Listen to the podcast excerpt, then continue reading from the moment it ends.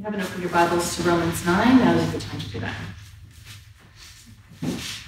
Starting at verse 1. I speak the truth in Christ. I am not lying. My conscience confirms through the Holy Spirit. I have great sorrow and unceasing anguish in my heart.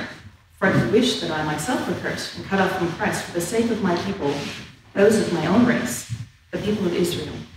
Theirs is the adoption to sonship. Theirs the divine glory, the covenants, the receiving of the law, the temple worship, and the promises. Theirs are the patriarchs, and from them is traced the human ancestry of the Messiah, who is God over all, forever praised. Amen. It is not as though God's word had failed, for not all who are descended from Israel are Israel, nor because they are his descendants are they all Abraham's children. On the contrary, it is through Isaac that your offspring will be reckoned. In other words, it is not the children by physical descent who are God's children, but it is the children of the promise who are regarded as Abraham's offspring. But this was how the promise was stated At the, appoint, at the appointed time I will return, and Sarah will have a son. Not only that, but Rebekah's children were conceived at the same time by our father Isaac. Yet, before the twins were born, or had done anything good or bad, in order that God's purpose in election might stand, not by works, but by him who calls, she was told, The older will serve the younger, just as it is written, Jacob I loved, but Esau I hated. What then shall we say? Is God unjust? Not at all. For he says to Moses, I will have mercy on whom I have mercy, and I will have compassion on whom I have compassion. It does not, therefore, depend on human desire or effort. Excuse me, but on God's mercy. For scripture says to Pharaoh, I raised you up for this very purpose, that I might display my power in you, and that my name might be proclaimed in all the earth. Therefore, God has mercy on whom he wants to have mercy, and he hardens the he hardens whom he wants to harden. One of you will say to me, Then why does God still blame us? For who is able to resist his will? But who are you, a human being, to talk back to God? Shall what is formed say to the one who formed it, Why did you make me like this? Does not the potter have the right to make out of the same lump of clay some pottery for special purposes and some for common use? What if God, although choosing to show his wrath and make his power known, bore with great patience the objects of his wrath, prepared for destruction? What if he did this to make, to make the riches of his glory known to the objects of his mercy? Whom he prepared in advance for glory, even us, whom he also called, not only from the Jews, but also from the Gentiles. As he says in Hosea, I will call them my people who are not my people, and I will call her my loved one, who, who is not my loved one. And in the very place where it is said to them, You are not my people, there they will be called the children of the living God. Isaiah cries out concerning Israel Though the number of the Israelites be like the sand by the sea, only the remnant will be saved. For the Lord will carry out his sentence on earth with speed and finality. It is just as Isaiah said previously Unless the Lord Almighty had left his, us descendants, he would have become like Sodom, he would have been like Gomorrah. What then shall we say? That the Gentiles who did not pursue righteousness have obtained it, a righteousness that is by faith? But the people of Israel who pursue the law as the way of righteousness have not attained their goal. Why not? Because they pursued it not by faith, but as if it were by works. They stumbled over the stumbling stone, as it is written. See, I lay in Zion a stone that causes people to stumble, and a rock that makes them fall. And the one who believes in him will never be put to shame. This is God's word.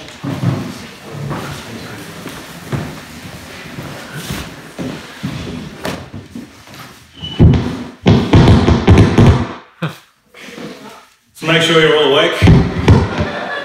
How's that going? Yeah. I figure it's um be really honest. Are you hearing the distortion now as I speak, or is it okay? It's okay? Just a little bit. Fuzzy in that one. Fuzzy wuzzy was a problem in the PA. Uh, six to eight are heading out for their teaching time. Uh, I add my good morning and welcome to that of uh, Jono. In case we haven't met, my name is uh, Ben. I'm one of the pastors at Grace Anglican Churches. Uh, as always, it's a great uh, privilege and pleasure to open the Word of God to us. Please keep your Bibles open at Romans 9. As has said, we actually started going through the book of Romans uh, chapter by chapter uh, last year. And I'm going to hope that this lovely gentleman is giving me something that I can use to control. What a glorious servant. Thank you. And uh, we finished at the end of chapter 8, so of course now we head uh, for the second half of the book from Romans 9 and beyond. Uh, if the voice gets horrible, it's no use me preaching to people who can't hear it, so just yell at me or interrupt me, okay?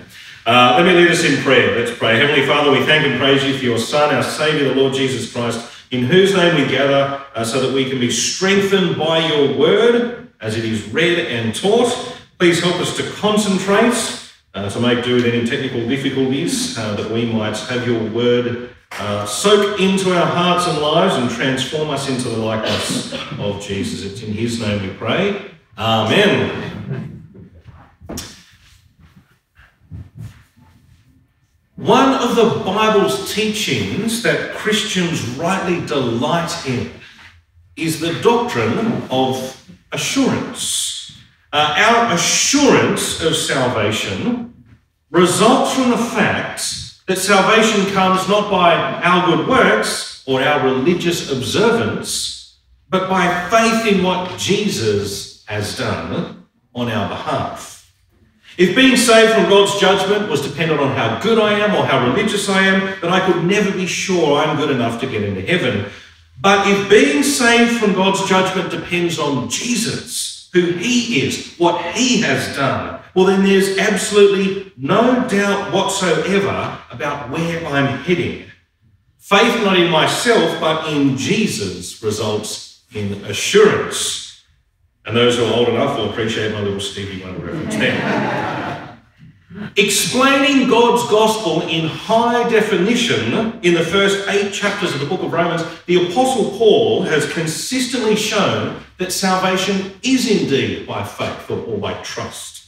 And therefore, when it comes to the end of that explanation, the end of chapter 8, he writes what I'm going to guess are some of the most cherished words of comfort that arise out of the resulting assurance. I bet these are words that if you've been Christian for a while, you're pretty familiar with. From Romans chapter 8, verse 38 to 39, Paul writes, For I am convinced that neither death nor life, neither angels nor demons, neither the present nor the future, nor any powers, nor height, nor depth, nor anything else in all creation will be able to separate us from the love of God that is in Christ Jesus our Lord.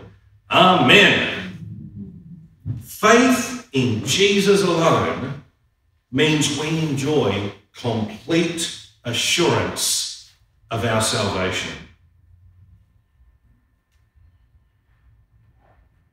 But, you knew there was a but coming, right?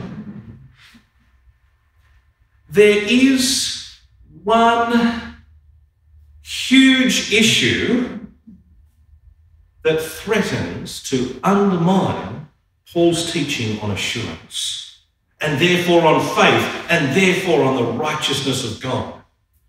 At first, this issue might seem a bit strange or foreign to us, but for Paul, it's one of the most pressing problems this side of the cross of Christ.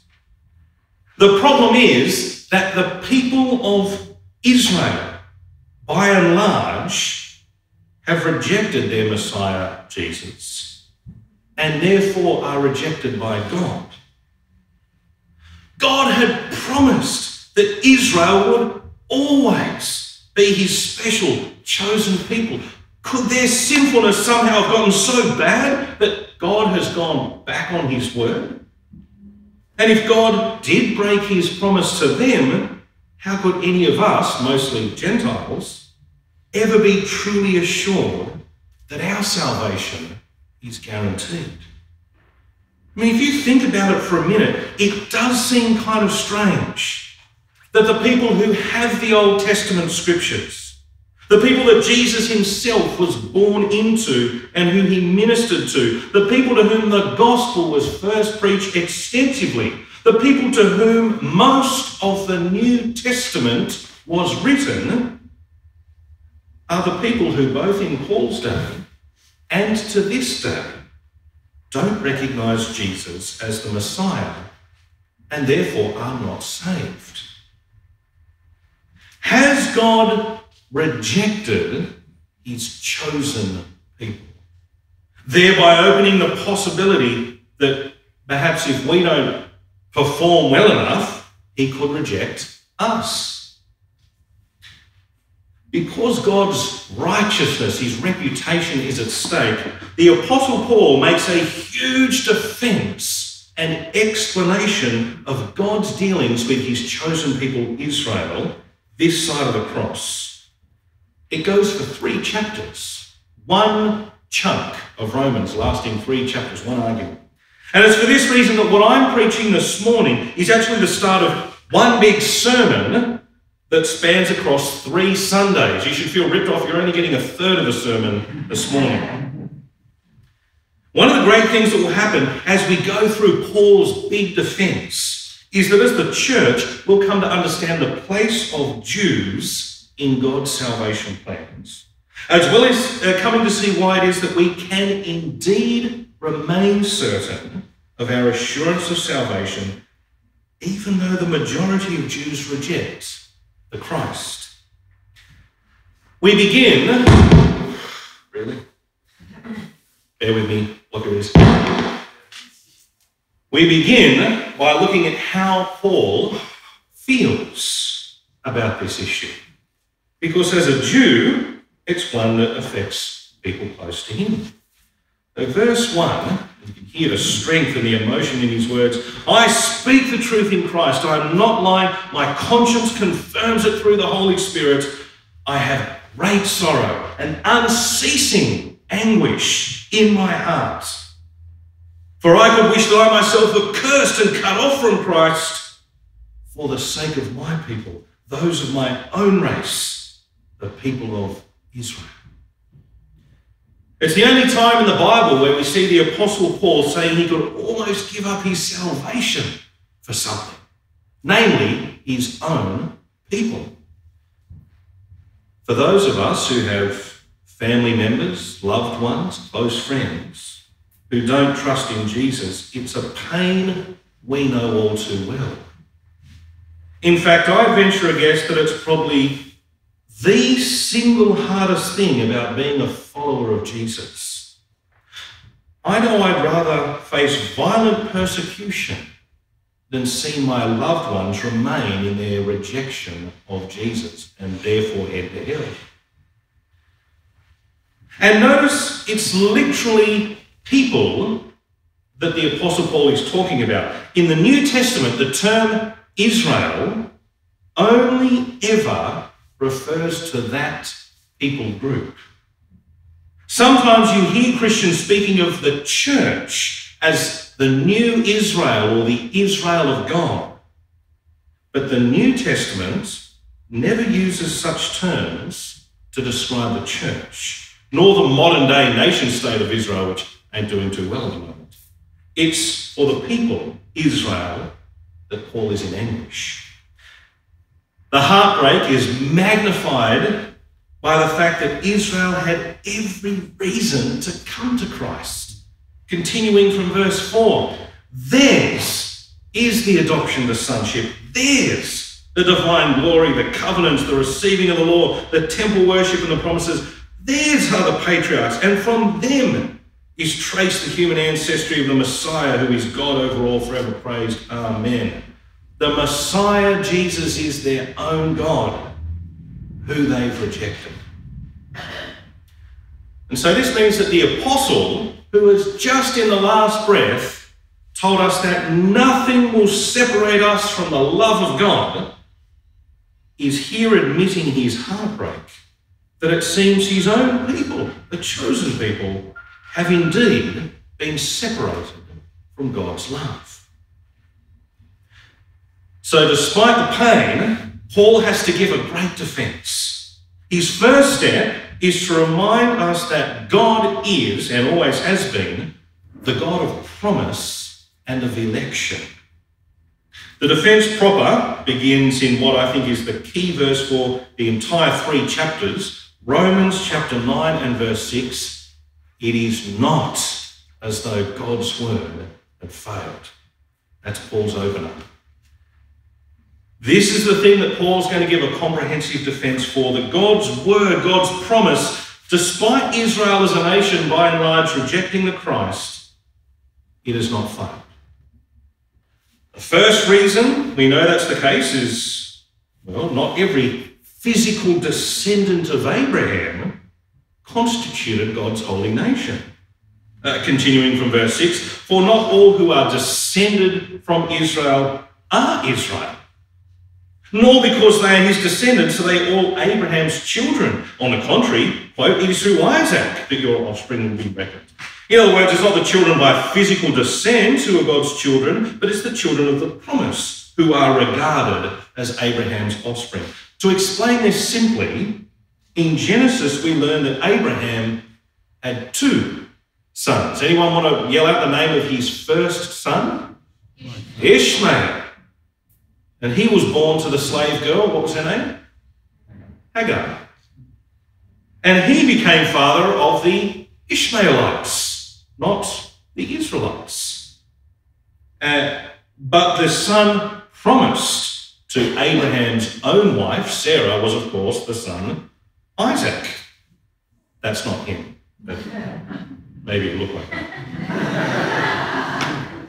and it's through him that Israel descended. You see, being a physical child of Abraham doesn't make you a spiritual child of Abraham. It's being born according to God's promise, expressed in this case through Isaac's lineage, that makes you a member. But of course, it gets narrower than that.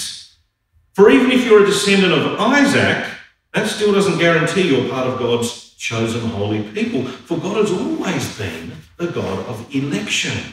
He elects people from within the descendants of Abraham and Isaac, often through a refined lineage. And so, verse 10 not only that, says Paul, but Rebekah's children were conceived at the same time by our father Isaac.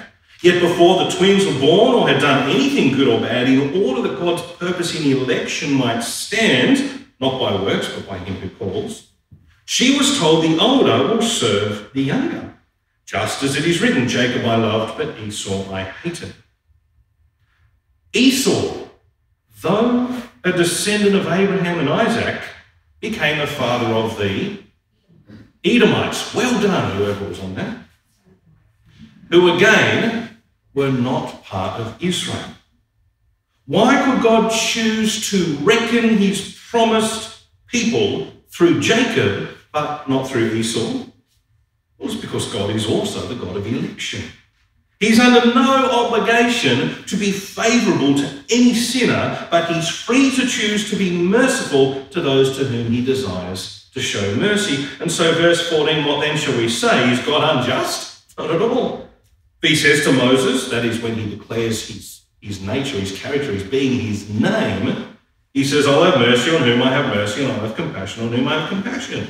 It does not therefore depend on human desire or effort as to whether you're one of God's holy people, but on God's mercy.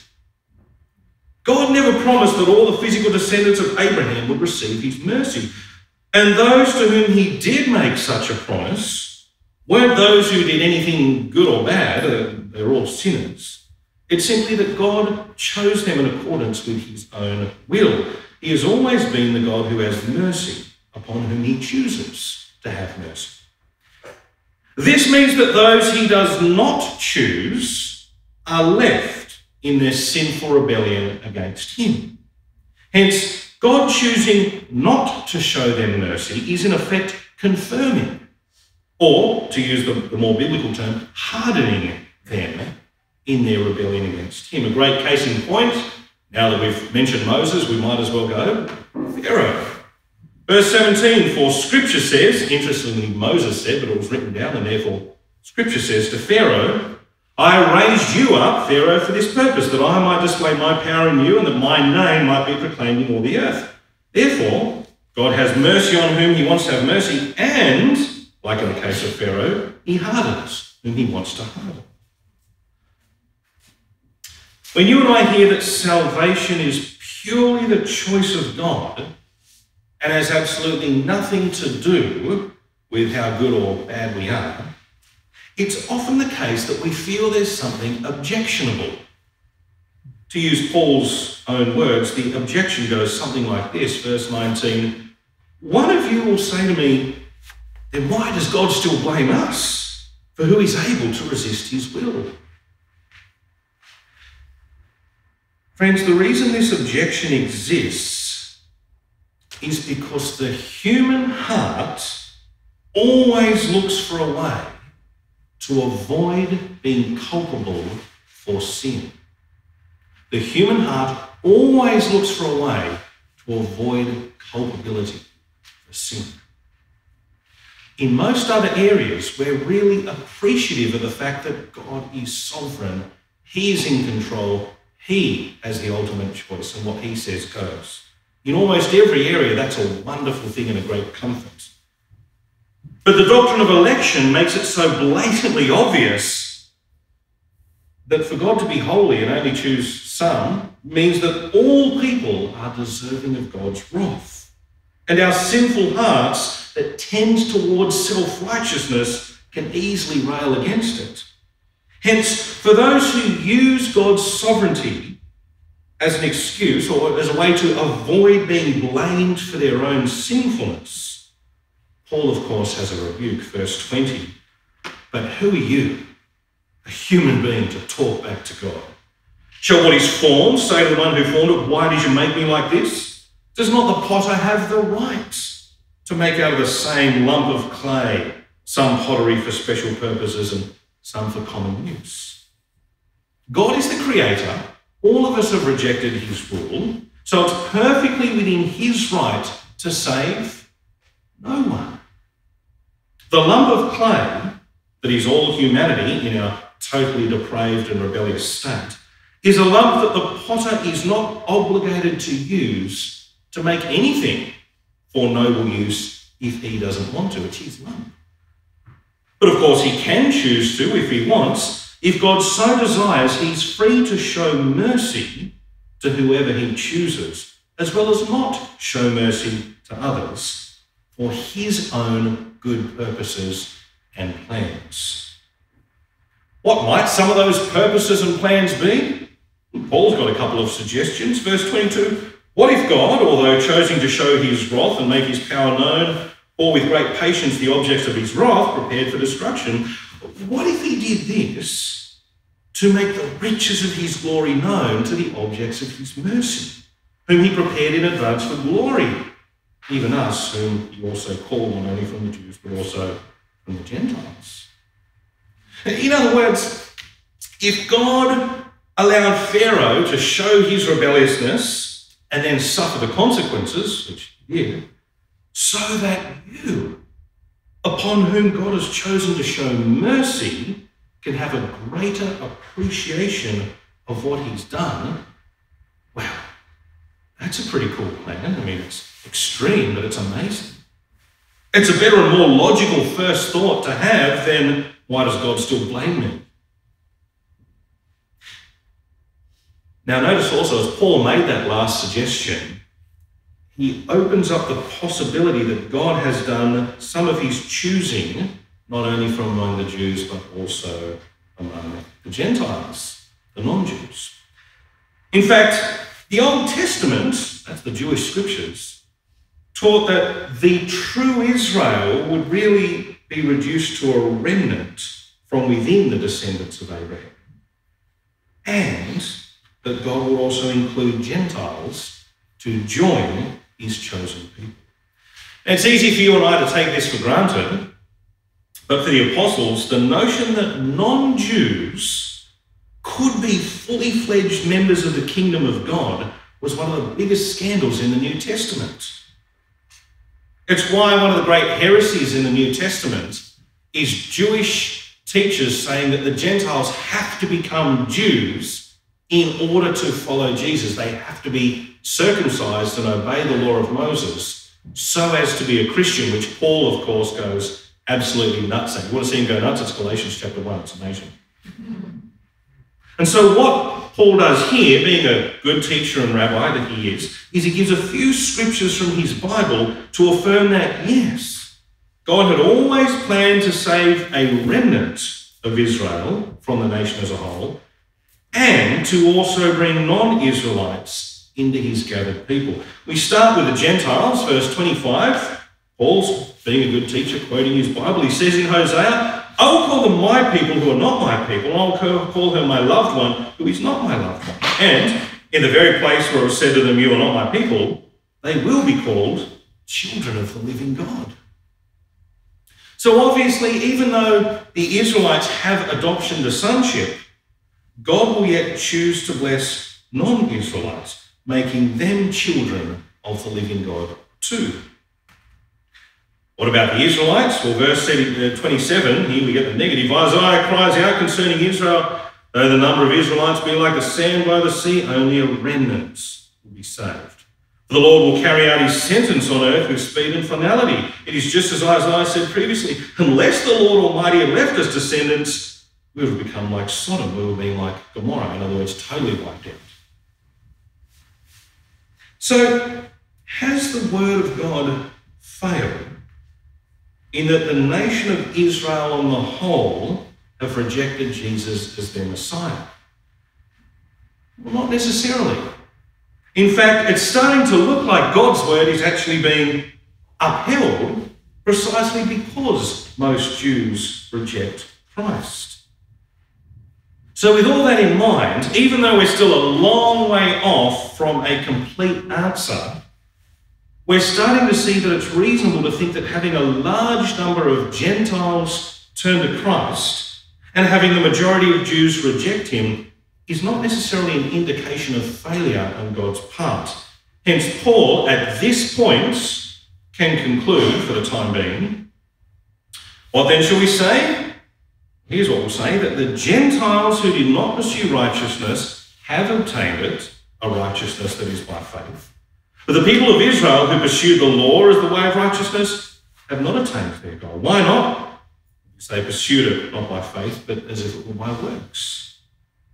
It's a neat partial conclusion because at one and the same time it upholds God's plan, the things he has made clear in his word, which therefore hasn't failed, and coincidentally, it also upholds the teaching that salvation is by faith not by works. This is consistent with everything Paul has been teaching so far. As a matter of fact, you can start to notice if you read through Paul's letters that he often kind of has a first half and a second half. And the first half is all about the gospel and theology, and the second half is all about sort of application, implication.